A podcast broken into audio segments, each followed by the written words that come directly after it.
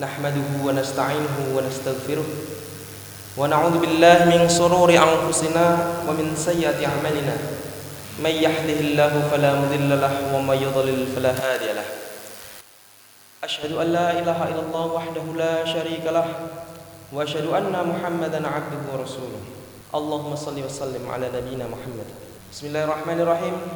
tidak lupa yang pertama dan utama marilah kita senantiasa bersyukur kepada Allah Subhanahu wa taala dengan nikmat-nikmat yang telah Allah berikan kepada kita hendaknya tidak menjadikan kita kufur terhadapnya. Justru seharusnya kita dapat mensyukurinya. Kita tidak mungkin mampu menghitung-hitung nikmat Allah, tetapi dari setiap nikmat yang bisa kita rasakan langsung dapat kita syukuri. Seperti pada kesempatan sore hari ini, hari Ahad tanggal 25 Oktober 2020. Hadirin, ini manggilnya hadirin ya, santri-santri, santriwan. Alhamdulillah, ini sekali lagi alhamdulillah luar biasa. Alhamdulillah ala kulli hal. Dalam setiap keadaan kita hendaknya senantiasa mengucapkan hamdalah bahkan dalam kondisi sakit pun kita pun disunahkan mengucapkan alhamdulillah. Bahkan tidak sedikit kita mendengar kisah-kisah perjuangan heroik orang-orang yang terdahulu ketika mendengar salah satu dari keluarganya berjihad di jalan Allah dan syahid di antara mereka pun mengucapkan alhamdulillah. Segala puji bagi Allah. Salawat serta salam senantiasa tercurah kepada baginda Rasul Muhammad sallallahu alaihi wasallam. Anak-anakku sekalian hadirin santri wan pondok pesantren modern Zamzam. Bersolawat kepada Nabi juga tidak lupa. Saya ucapkan saya curahkan bersama antum semuanya karena ini juga bagian dari sunnah. Barang siapa bersolawat kepada Nabi satu maka Allah akan bersolawat kepadanya sepuluh kali. Hadirin kemarin kita membahas tentang cemburu. Cemburu yang dapat hilang karena kemaksiatan. Kemaksiatan yang dilakukan seseorang dapat menghilangkan nikmat Allah berupa cemburu bukan cemburu buta tapi cemburu yang syar'i cemburu karena Allah dan Rasulnya pada kesempatan kali ini saya akan melanjutkan pembahasannya masih berkaitan dengan menggapai kebahagiaan tanpa maksiat. Kalau kemarin dengan maksiat cemburu bisa hilang, kalau kesempatan sore hari ini kita sedikit melihat apa yang diperbuat, apa yang seharusnya kita perbuat setelah bermaksiat. Karena setiap dari kita tidak mungkin lepas dari yang namanya bermaksiat. Setiap Bani Adam pasti pernah melakukan kesalahan dan sebaik-baik orang yang melakukan kesalahan adalah orang yang bertaubat. Hadis diriwayatkan oleh Tirmidzi nomor 2499. Begitu juga diriwayatkan oleh Ibnu Majah dengan nomor 4251. Anak-anakku sekalian atau hadirin atau santriwan pondok pesantren modern Zamzam, perintah bertaubat itu bukan hanya untuk orang yang melakukan kesalahan. Bukan hanya untuk orang yang telah melakukan kesalahan. Tetapi Allah berfirman di dalam Quran surat Nur An-Nur ayat ke-31. A'udzu billahi minasyaitonir rajim. Wa tubu ilallahi jami'an ayyuhal mu'minuna la'allakum tuflihun. Bertaubatlah kalian semua kepada Allah Hai orang-orang yang beriman supaya kalian beruntung. Allah berfirman di dalam Quran surat An-Nur ayat ke-31 berupa perintah tubuh bertaubatlah kalian semua ilallahi kepada Allah jami'an ayyuhal mu'minun yang diperintahkan siapa? Ayyuhal mu'minuna. Orang-orang yang beriman. La'allakum tuflihun. Agar kalian beruntung. Ini ini orang beriman yang diperintah untuk bertaubat kepada Allah. Ya. Orang puasa itu yang diperintah juga orang yang beriman. Orang beriman. Taubat itu kembali ya, pengertiannya apa? Kembali dari perbuatan yang dibenci Allah secara lahir dan batin menuju perbuatan yang dicintai oleh Allah. Ya, di antara pengertian taubat. Jadi hijrah dari perbuatan yang dilarang menuju perbuatan yang dicintai. Segala perbuatan yang dicintai Allah itu juga merupakan pengertian dari ibadah. Ya, anak-anakku masih ingat ya pelajaran akidah? Masih ya? Alhamdulillah masih. Di antara makna ibadah, ya, pengertiannya segala sesuatu yang dicintai oleh Allah. Ketika dilakukan oleh seorang hamba, dia dinilai ibadah bekerja dari pagi sampai sore sampai malam dinilai ibadah tidak? Nah, pertanyaannya dicintai Allah apa tidak? Kerjanya apa dulu? Kerja ngerampok dari pagi sampai sore ya itu dibenci Allah bahkan di diancam oleh Allah dengan hukuman yang berat di dalam Al-Qur'an. Dipotong tangan kanan dan kaki kirinya. Ya, secara bersilang. Bagi orang-orang yang yuharribunallah memerangi di jalan Allah. Contohnya ya orang yang merampok di pinggir jalan. Yang mengancam sampai pembunuhan dan lain sebagainya itu. Ada hukuman yang berat yang diancamkan. Termasuk dosa besar itu bukan pekerjaan yang dicintai Allah. Itu bukan ibadah. Tapi kalau misalkan bapak kita dari habis subuh diniati ibadah ke sawah untuk menaf untuk bagian dari upaya memberi nafkah keluarganya dengan nafkah yang halal dia berangkat dari rumah ke sawah itu bisa dinilai ibadah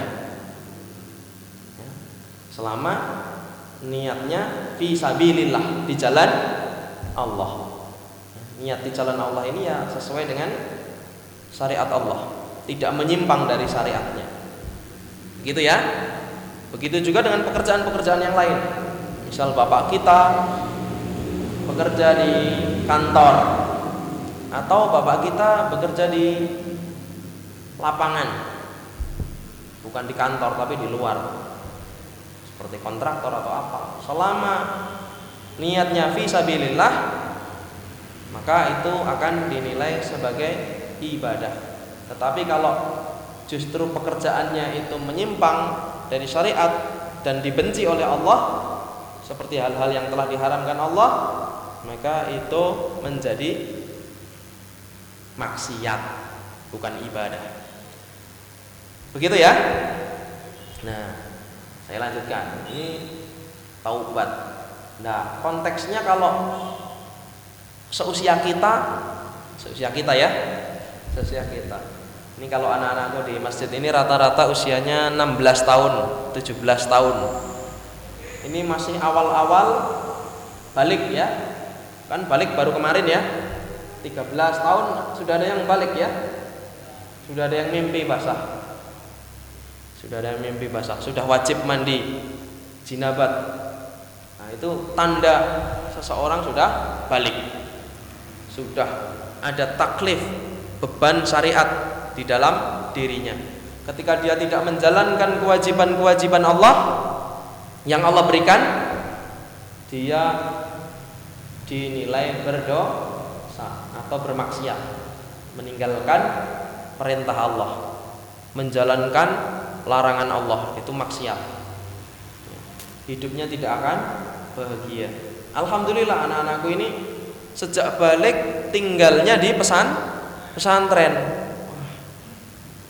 kalau dari awal ikhlas lillahi taala, niat fi sabilillah itu luar biasa sekali. Bangun tidur ingat Allah. Ya, langkahnya saja ke masjid. Sampai matahari terbit baca Qur'annya nggak selesai-selesai. Subhanallah. Berapa huruf yang sudah dibaca dari awal sampai akhir sampai sekarang kalian mendapat takdir yang baik ini juga harus disyukuri ya, mendapat takdir yang baik berupa tinggal di dalam pesantren. Ya, dari buka mata sampai menutup mata kembali isinya ibadah semuanya. Cuma kadangkala yang dikhawatirkan adalah hati kita niatnya belum ikhlas belum lillahi ta'ala. Perbuatannya amal soleh tapi kalau tidak ada niat lillahi ta'ala tidak ada keikhlasan untuk Allah maka bisa sia-sia. Tahu syarat diterimanya ibadah ada berapa? Masih ingat nggak? Ada berapa? Dua. Yang pertama adalah ikhlas. Ikhlas lillahi Nah, yang kedua ittiba mengikuti sunnah Rasulullah Shallallahu Alaihi Wasallam yang dicontohkan oleh Rasul Allah sebagai pedoman. Antum di sini dari awal sampai sekarang kalau dilihat jadwal kegiatannya ibadah semua. Tidak ada kan jadwal gosip nggak ada ya? nggak ada jadwal berantem nggak ada kan? Nggak ada. Ada itu anu bela diri. Bela diri itu bukan berantem. Itu bagian dari i'dad fi sabilillah. Persiapan di jalan Allah. Persiapan kuah. Wa'idullah mastata'tum min kuwah. Ya, kita ini di, di, diperintahkan oleh Allah untuk mempersiapkan diri kita dari sebagian kekuatan yang bisa kita mampu. Salah satunya apa? Latihan mukul, latihan nendang, latihan nangkis. Itu bagian dari kekuatan fisik yang harus dipersiapkan. Dan itu sesuai dengan perintah Allah. Ini luar biasa. Jadwalnya subhanallah, amal soleh semuanya. Tidak ada di dalam jadwalnya itu hal yang sia-sia kecuali kita tergelincir dalam hal yang sia-sia. Contohnya apa? Gibahin ustad, gibahin ustad. Lah, ustad itu lah, lah gitu ya. Nah, itu merusak amal kita di sini di pesantren. Naudzubillah. Jangan sampai itu terjadi pada diri kita. Begitu ya? Hadirin semuanya ya Anak-anakku Santriwan Pondok pesantren modern Zam-zam yang dimuliakan oleh Allah Jadi perintah taubat ini di dalam Quran surat An-Nur ayat berapa tadi? 31 Allah menyeru orang-orang yang beriman untuk bertaubat agar beruntung agar beruntung. Pengertian untung itu gimana? Orang yang muflih itu yang bagaimana? Orang yang untung itu yang bagaimana? Ada yang bisa menjawabkah? Apakah orang yang untung itu yang selalu mendapatkan apa yang dia inginkan? Ya, mungkin sebagian orang, sebagian orang mungkin punya pikiran seperti itu. Pengen ini bisa, pengen ini bisa. Tapi yang dimaksud Allah yang beruntung itu yang bagaimana?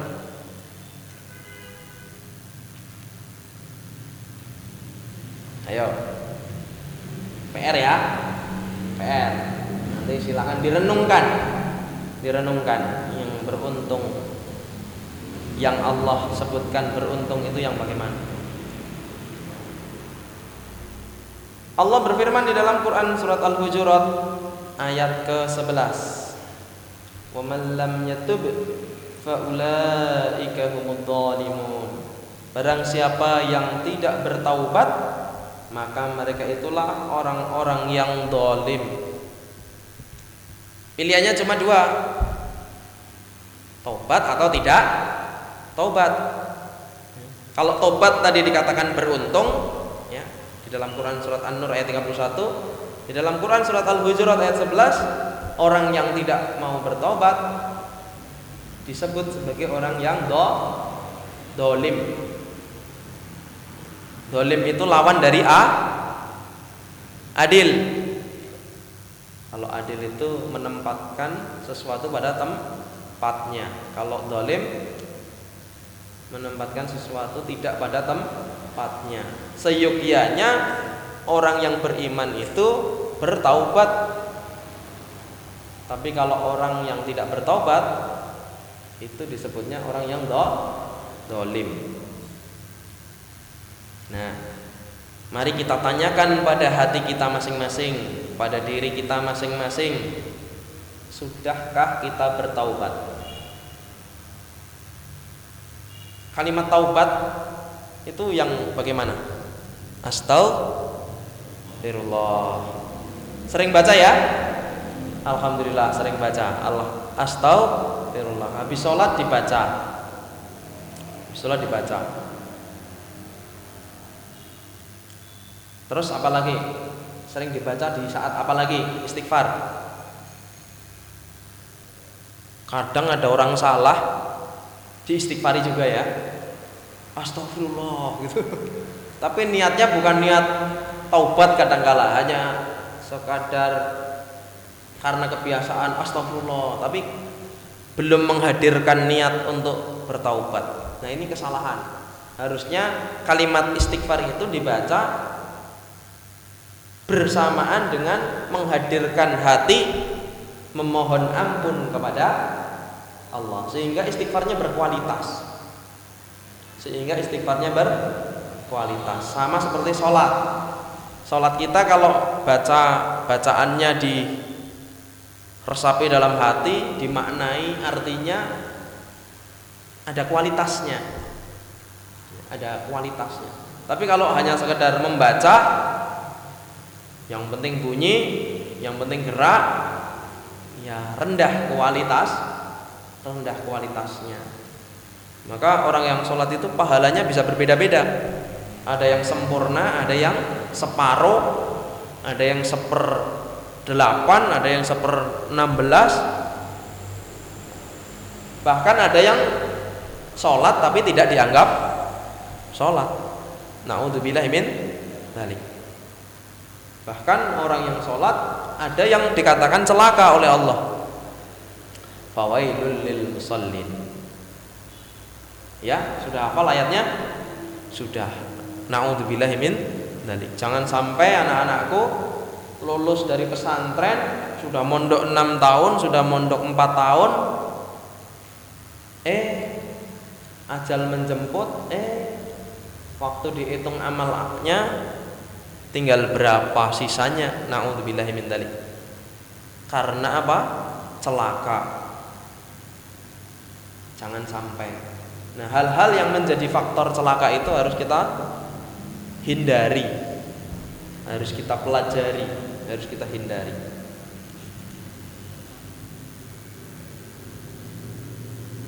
anak-anakku tahu Rasulullah setiap hari meminta ampun atau bertaubat kepada Allah berapa kali?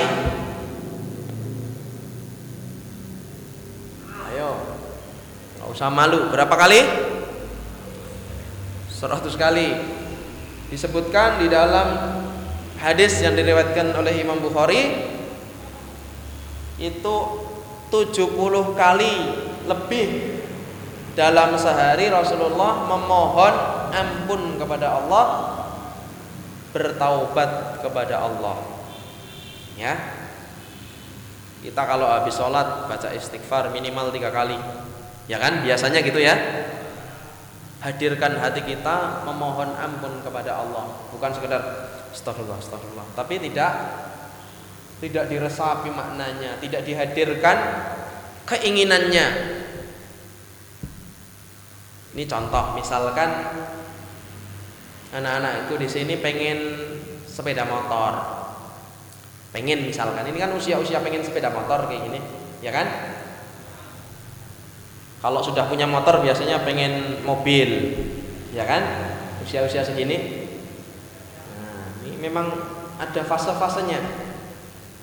Kalau usia 1 sampai 2 tahun yang diingini apa? Mimi susu ya kan?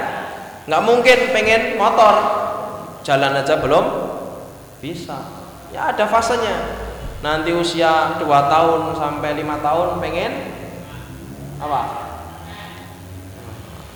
Ada yang pengen jajan, ada yang pengen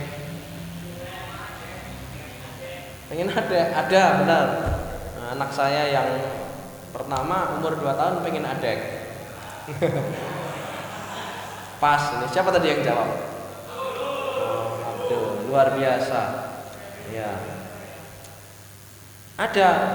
Begitu adiknya lahir ya sepertinya pernah jadi kakak itu ya. Nggak suka punya adik. ya memang seperti itu ya. Ada kecemburuan. Nah, itu manusiawi. Seorang kakak melihat adiknya kelihatannya kok sering digendong jadi cemburu ya. Padahal dulu ketika dia kecil juga sering digendong. Ya, sebenarnya orang tua tidak membeda-bedakan tidak sebelah kasihnya tapi kadang-kala cemburu pasti ada. Nah anak-anakku kita lanjutkan nah usia-usia seperti antum ini ya rata-rata pengen sepeda motor. Nah kalau mintanya sama orang tua itu, Pak beli motor ya, biasa. Kira-kira ditanggapi serius nggak? Ya biasa. Tapi kalau sampai nangis sehari semalam, ingin motor, gitu. Kira-kira ibunya sedih nggak? Sedih. Sedih. Pengen nikah gitu ya. Belum waktunya kalian, belum waktunya. Nanti kalau usia 20 tahun, 25 tahun, nah nangisnya pengen nikah. Nangisnya pengen nikah. Hah? Abduh, iya. Opik. Iya, memang usia ada fasenya sendiri. Nanti usia sudah nikah ya, sudah punya anak, nanti pengennya beda lagi. Pengen punya rumah sendiri, nanti sudah punya rumah satu pengen rumah dua gitu ya. Istri dua istri satu saja belum ya. Nah ini memang ada fase-fasenya.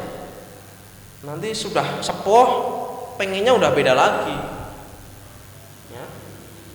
Sudah sepuh kok pengen motor ya wis telat. Telat. Kok malah ketinggalan tangannya udah nggak kuat. Nah keinginannya udah berbeda lagi. Ya, inginnya beribadah. Tapi fisiknya sudah lemah. Pengen rokok. Aduh doh kena rematik ya. Sakit banget buat rokok. Pengen sujud. Tenggolnya udah sakit banget. Kelamaan sujud. Padahal pengen. Pengen ke masjid. Jalan baru setengah kilo sudah sakit ada keinginan nah kalau kita itu memiliki keinginan, tentu kita akan memintanya dengan sungguh Sungguh. Seperti anak kecil ketika meminta sampai nangis, begitu ya? Bener ya? Sampai nangis. Nih. Ahdi dulu waktu pengen ke pondok minta mondok sampai nangis gitu. misal ya, misal. Nah, itu bisa terjadi. Keinginannya kuat. Nah, kalau kita mohon ampunnya kepada Allah itu biasa saja ya. Serius tidak? Serius minta tidak? Coba buktikan keseriusan kita memohon kepada Allah ampunan ya jangan malu menangis di hadapan Allah kalau di masjid mungkin malu ya. Ya nanti kalau temennya sudah nggak ada di masjid sendirian di masjid nangis. Kalau di kamar malu nangis ya nanti nunggu temennya pada tidur semuanya baru nangis gitu ya. Minta sama Allah. Se secara sungguh-sungguh. Minta ampun ini bentuk dari pertaubatan. Ya maka ajakan saya pada kesempatan ini untuk anak-anakku di sini upayakan dalam bertaubat ini sungguh-sungguh ya sungguh-sungguh. Jangan sekedarnya jangan yang penting habis sholat baca istighfar tapi tidak dihadirkan niat memohon ampunnya kepada Allah ya. Maka ini harus harus lebih lebih serius. Jaminannya apa? Nah, disebutkan di dalam Quran surat Tahrim ayat 8. Ada yang sudah hafal? Sudah. A'udzu billahi minasyaitonir rajim. Ya ayyuhalladzina amanu tubu ilallahi taubatan nasuha. Asa rabbukum ayyukaffiru ankum sayyi'atikum ويدخلكم جنات تجري من تحتها الأنهار يوم لا يجزي الله النبي والذين آمنوا معه. نورهم يسعى بين أيديهم وبأيمانهم يقولون ربنا أتمم لنا نورنا واغفر لنا إنك على كل شيء قدير. Quran surat At-Tahrim ayat 8 Disebutkan Allah berfirman, "Hai orang-orang yang beriman, bertaubatlah kepada Allah dengan taubat nasuha." Taubat nasuha, taubat semurni-murni taubat, ya. Mudah-mudahan Robmu menutupi kesalahan kesalahanmu dan memasukkanmu ke dalam surga yang mengalir di bawahnya sungai-sungai. Pada hari ketika Allah tidak menghinakan nabi dan orang-orang mukmin yang bersamanya sedang cahaya mereka memancar di hadapan dan di sebelah kanan mereka sambil mereka mengatakan ya Rob kami Sempurnakanlah bagi kami cahaya kami dan ampunilah kami Sesungguhnya engkau maha kuasa atas segala sesuatu Ya, Orang yang bertaubat kepada Allah akan ditutupi kesalahannya oleh Allah dan dimasukkan ke dalam surga. Di bawah surga terdapat banyak sungai-sungai yang mengalir. Bersama nabi dan orang-orang mukmin. Dimuliakan oleh Allah. Diberi cahaya oleh Allah. Dan disempurnakan cahayanya oleh Allah. Allah Maha Kuasa atas segala sesuatunya.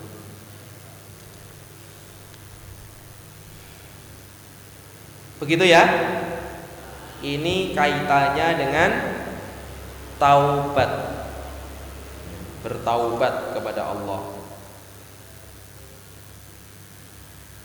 Ada hadis lain dari Al Aghor Yasar Al-Muzni rahimahullah dia mengatakan bahwa Rasulullah Shallallahu alaihi wasallam bersabda Ina inilah laigan kelalaian inilah kelalaian pada hatiku aku sungguh memohon ampun kepada Allah dalam sehari sebanyak seratus kali bukan jumlah bilangannya yang beliau maksud namun banyaknya beliau melakukan istighfar. Nah, waktunya sudah masuk ke waktu sholat Isya. Di hadis yang satunya disebutkan Rasulullah beristighfar lebih dari 70 kali. Di hadis yang lain disebutkan tidak kurang dari 100 kali. Tapi diperjelas bukan sekedar kuantitas jumlahnya tetapi adalah lebih ke kualitas ya lebih ke kualitasnya bukan sekedar jumlahnya maka semakin serius kita memohon kepada Allah Allah akan lebih dekat kepada kita dalam mengabulkan doa kita dari permohonan kita itu. Berhubung waktunya sudah masuk ke sholat isya, tidak ada salahnya ini. Ada pertanyaan? Tidak ada? Oke. Tapi pada intinya sore ini jelas ya untuk mencapai kehidupan bahagia, untuk mencapai keberuntungan, kita diperintahkan oleh Allah untuk bertaubat dengan taubatan nasuha. Saya kira itu anak-anakku semoga kajian pada sore ini bisa semakin memperkuat kita dalam meningkatkan kualitas istighfar kita, taubat kita di hadapan Allah, bukan sekedar jumlahnya banyak, tapi lebih ke kualitasnya. Kalau kita mau itibak Rasul ya lebih dari 70 kali. Begitu. Harapannya besar, kita semuanya bisa mengikuti apa yang diajarkan oleh Rasulullah sallallahu alaihi wasallam. Subhanaka Allahumma wa bihamdika asyhadu an la ilaha illa anta astaghfiruka wa atubu ilaik. Assalamualaikum warahmatullahi wabarakatuh.